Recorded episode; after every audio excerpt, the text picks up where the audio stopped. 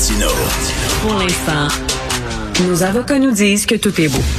Alors, c'est aujourd'hui que débute la 34e édition des Jeux du commerce, mais ça va avoir lieu en virtuel pour une deuxième année consécutive. L'événement, bien sûr, était prévu en présentiel, mais les plans ont changé il y a quelques semaines en raison des nouvelles mesures sanitaires. Donc, les étudiants qui se préparent depuis des mois à cet événement-là étaient tout contents. Ça va être le fun, puis tout ça, devront vivre l'événement dans leur chambre, loin de la frénésie qui accompagne habituellement ce type euh, de, de, fête. Donc, euh, on va en parler avec Maxime Collin, qui est étudiant en communication marketing à l'Université de Sherbrooke. Lui participe au jeu du commerce, au jeu de la communication, puis au happening marketing. Bonjour, Maxime Collin. Bonjour, ça va bien? Ben, très bien. C'est quoi euh, les jeux du commerce? C'est quoi ça?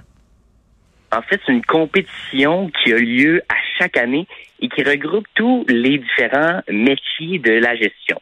Donc, tu as des épreuves en finance, tu as des épreuves en marketing, des épreuves en comptabilité, etc. Il y a aussi des épreuves en sport et des épreuves euh, de participation.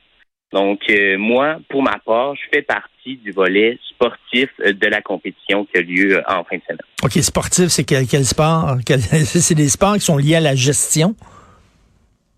pas nécessairement. Ça peut être n'importe quel sport. Puis, je, je vais vous avouer que ça a été un changement très drastique cette année. Au départ, je participais au kickball, qui est un sport, en fait, pour ceux qui sont pas familiers, à euh, du baseball, mais avec un ballon de soccer. Donc, on force pas, on court pas, mais c'est beaucoup plus dans la stratégie euh, sportive. Mais là, c'est rendu du crossfit et euh, un sprint de 100 mètres. OK, mais là, vous allez faire ça comment en virtuel, là? Des, des, des, des sports en virtuel? En fait, ça va être sur deux jours. Donc, notre première journée, samedi, je vais être dans mon salon. Ça va être euh, du crossfit euh, du bas du corps. Donc, ça va être euh, des entraînements en équipe. Puis, on va affronter chacune des universités.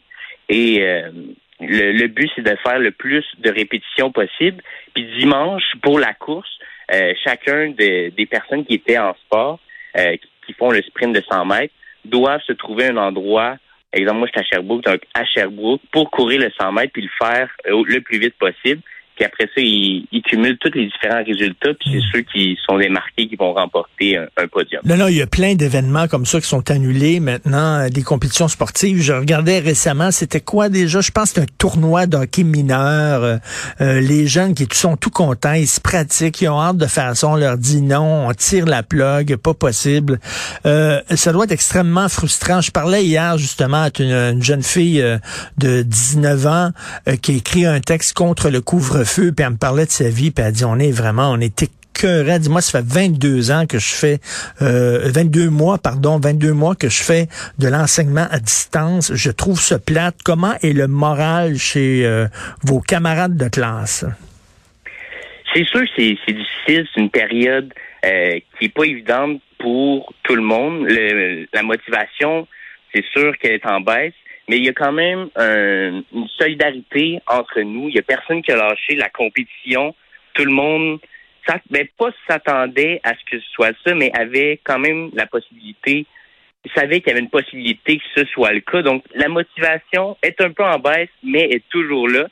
C'est sûr que c'est difficile mais euh, on va passer au travers ensemble. C'est parce que parce que l'école, euh, surtout l'université, c'est pas seulement suivre des cours, c'est aussi créer des réseaux, euh, se faire des amis, puis des fois c'est des réseaux qui vont nous être utiles, puis qui vont exister tout le long de notre vie, là, qui vont nous suivre. C'est là qu'on connaît des gens qui plus tard vont peut-être nous aider dans, dans, le travail et tout ça. Mais là, tout le côté social, tout le côté réseautage est presque mort. Là exact.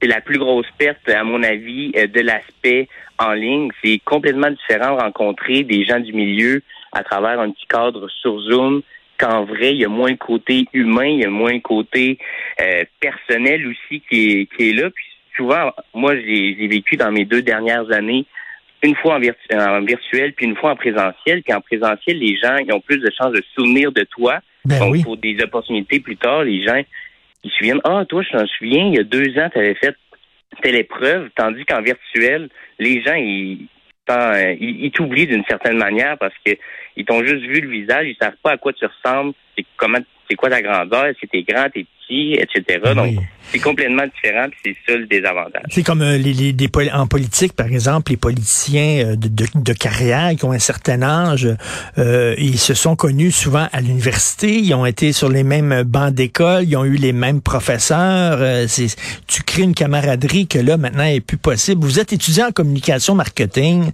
Je ne peux m'empêcher de vous poser la question, qu'est-ce que vous pensez de tout ce mouvement des influenceurs? Là, dans, dans le milieu du marketing, ils sont assez présents. Avez-vous des cours là-dessus? Est-ce qu'on vous euh, enseigne à être un bon influenceur? Vous en pensez quoi? Je vous avoue, on n'a pas vraiment de cours sur euh, le métier de l'influence. Nous, on se fait souvent dire, chez nous, on est surtout des gens qui sont derrière la caméra. Lorsqu'on travaille en communication, en marketing, on va développer des stratégies d'influence. Donc, c'est sûr que si moi, je travaille pour euh, une compagnie quelconque, mon but, c'est de la faire rayonner et je dois m'associer à des influenceurs qui vont représenter ma marque et qui vont hmm. permettre de d'augmenter la notoriété de la marque. C'est sûr que les ajustements qui arrivent en ce moment avec les différents influenceurs, c'est pas bon pour une marque. Ben non. Mais c'est des choses qu'ils n'auraient pas pu nécessairement prévoir auparavant pour une entreprise qui s'était associée à eux. Mais c'est sûr que des événements comme ça arrivent, une marque n'a pas le choix de se distancer de ces personnes-là parce que sinon, ça peut affecter les ventes mhm. euh, de l'entreprise, et, etc. C'est intéressant ce que vous dites parce que j'imagine que les marques vont dire, bon, peut-être qu'on voyait avant seulement le nombre de clics, seulement le nombre d'abonnés, de followers que ces gens-là avaient, mais là, il faut se demander, ben, c'est qui cette personne-là? Avec qui on s'associe? C'est pas tout de savoir, elle a euh, 550 000 suiveux.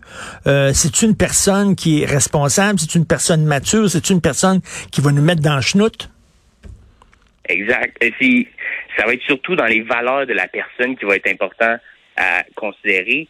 Euh, puis, e-, exemple, euh, mais ça, ça va être surtout dans, dans les valeurs. Oui, c'est sûr qu'il faut prendre en considération le nombre d'abonnés et tout, parce que ça nous permet de rejoindre une plus grande communauté, mais tout l'aspect humain est très important euh, aujourd'hui lorsqu'on fait affaire avec un influenceur.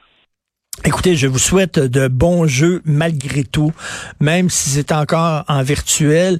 Vous allez faire du crossfit de bas du corps. C'est ça que vous m'avez dit, là. Exact. C'est quoi le crossfit de bas du corps? ça a été juste ça. OK. OK. Puis l'année prochaine, ça va être le crossfit de haut du corps, peut-être. Qui sait? On l'espère.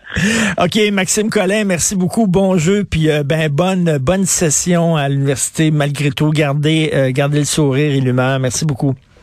Euh, merci beaucoup à vous pour l'invitation. Merci beaucoup. Alors, euh, c'est Benoît Dutrisac, mon influenceur préféré qui prend la relève. Il y a notre rencontre à midi. Je suis entouré de gens formidables pour faire cette émission. Deux femmes fantastiques, Florence Lamoureux à la recherche et Maude Boutet à la recherche. Merci beaucoup, les filles. Et mon breton préféré, tiens, Charlie Marchand à la régie, à la console, la réalisation. Euh, du fun malgré tout. C'est dur hein, quand on se lève le matin. Moi, la première affaire que je fais en me levant le matin, on ouvre le CN, puis là, bon, euh, et là, c'est comme, boum, les cas, les hospitalisations, tout ça, tabarnouche que ça rentre fort. C'est déprimant, mais dites-vous, qu'on l'a vu là, au printemps, les cas descendent parce que le virus est moins dangereux lorsqu'il fait beau.